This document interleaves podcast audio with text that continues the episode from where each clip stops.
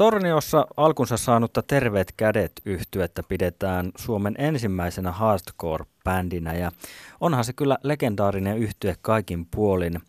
Nyt puhelimessa on toimittaja valokuvaaja Heikki Kemppainen. Nyt Helsingissä avataan Pertin valinnassa Terveet kädet yhtyeen 40-vuotis tämmöinen näyttely. Siinä on 80 vuodesta 84 vuoteen asti valokuvia, mitä sinä olet ottanut. Lähetäpä liikkeelle ihan siitä, että miten päädyit yhtyeen valokuvaajaksi?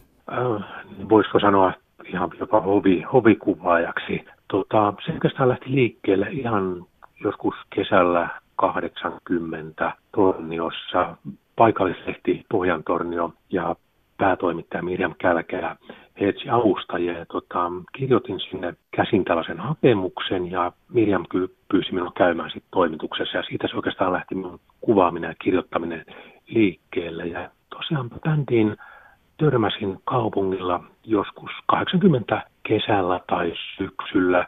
Olin muutama vuotta aikaisemmin innostunut punk-musiikista ja Torniossa ei ollut tuohon mennessä oikeastaan yhtään punk-bändiä, mutta sitten kuulin tästä terveet kädet yhtyöstä, että he on sellainen Tornion ensimmäinen punk-bändi ja sitten me varmaan Läjän ja porukoiden kanssa törmättiin viikonloppuna Tornios kaupungilla.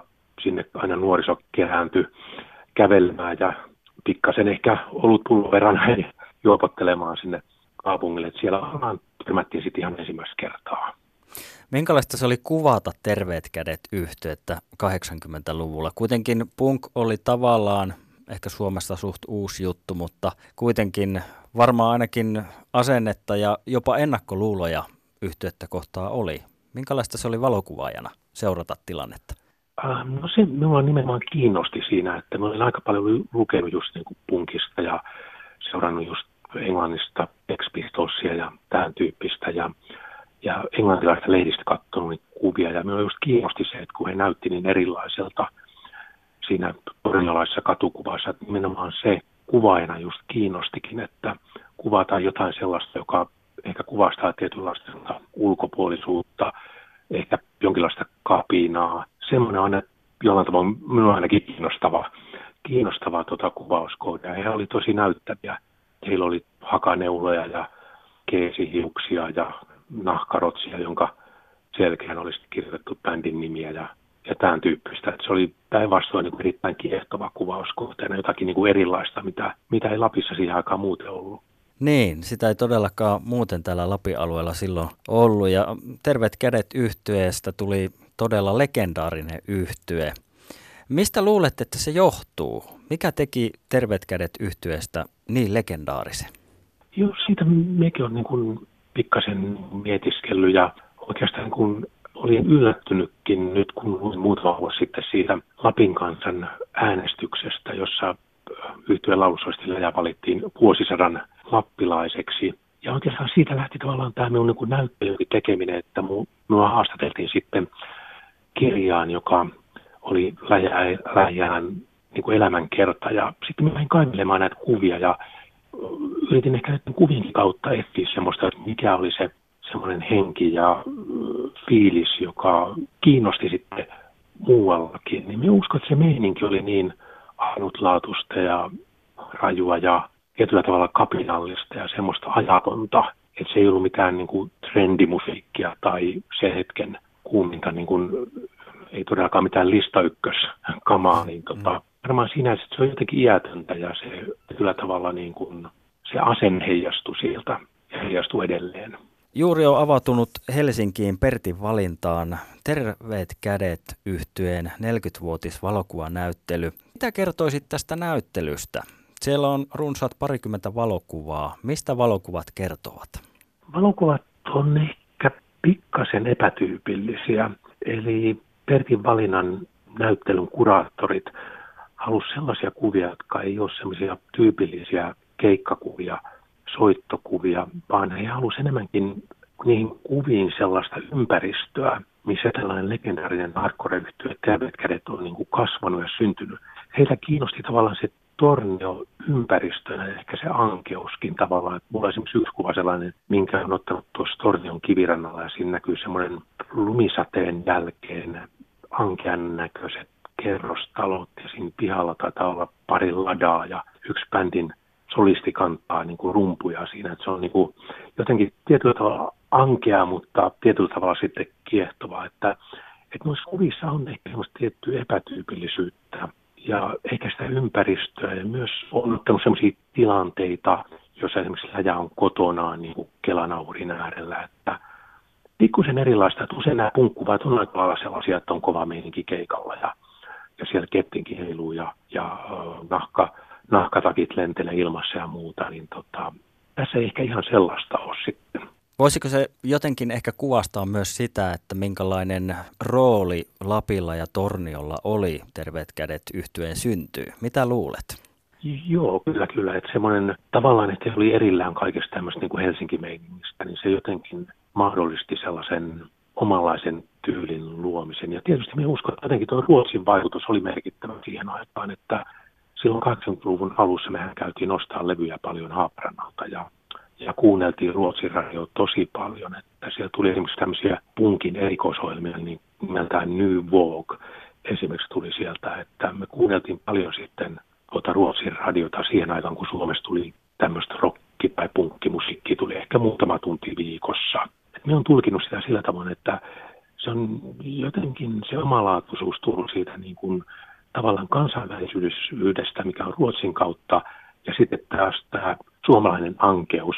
Ja voisiko sanoa, että noissa valokuvissakin niin kuin jotenkin semmoinen niin kuin pohjoisen valo ja punk niin kuin kohtaa.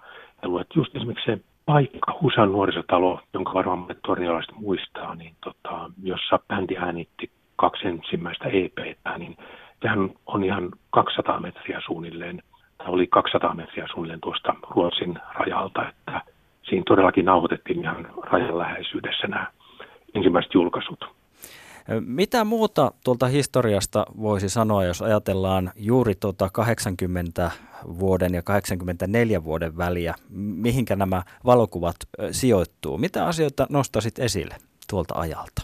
Minusta se on semmoista aikaa, että populaarikulttuuri tai tällainen niin kuin nuorten vaihtoehtojen tekeminen oli niin kuin kovaan nousuun. Ja silloin oli Helsingissä esimerkiksi Lepakko, tällainen alkoholistien yömaja vallattu 79, ja tämä punko oli tullut niin kuin Englannista 76-77, että siinä 80-luvun alussa oli tosi aktiivista se toiminta, ja nuoret tavallaan etsi sitä suuntaa. Et vielä ei ollut Suomessa yhtään ainoa kaupallista radiota, että tämmöinen tavallaan nuorten niin kuin musiikin kuuntelumahdollisuudet oli huomattavasti heikommat kuin nykyään, ja ei ollut mitään nettiä eikä muuta, että aika semmoista omaehtoisen tekemisen aikaa. Että mulle ensimmäinen oma festarikokemus oli just kesällä 80 Oulun kuusokkiin. Menin ottamaan valokuvia ja tekemään siitä juttua ja siellä just jotenkin heijastui se tekemisen meininki. Et muistan just on siellä backstageilla eli lavan takana ottamassa kuvia ja siellä oli tämmöisiä nuoria nousevia nimiä kuten Ismo Alanko, Eppu Normaali, Syrjäveljekset, Kaukoröyhkä, ketään muita siellä vielä oli, mutta, mutta just se oli semmoista niin kuin suomirokin tämmöistä nousun aikaa, Juise oli siellä ja kaikkea tällaisia. No tietysti Pelle Miljoona ja silloin otin kuvia esimerkiksi just Sami Jaffasta ja Andy McCoysta, jotka sitten pari kuukautta myöhemmin lähti Tukholmaan perusti Hanoroksin. Silloin tapahtui tosi paljon tuossa suomirokin puolella ja suomen kieltä ja suomen kielellä tehtyä musiikkia arvostettiin tosi paljon. Että se jotenkin niin kuin minun mielestä, niin oli silloin nuori, 16-vuotias, niin tota, nousi tavallaan jotenkin jo, jopa niin kuin jonkun suomalaisen kirjallisuudenkin ohi, että se oli tosi kiinnostavaa aikaa. Heikki Kemppanen, Terveet kädet yhtyeen 80-luvun puoliväli, niin se oli tavallaan aika traagistakin aikaa. Tämä sun valokuvanäyttely ulottuu tuohon 84 vuoteen asti ja jos en nyt väärässä ole, niin ilmeisesti 84 vuoden aikoihin myös Terveet kädet rumpali Valde menehtyi.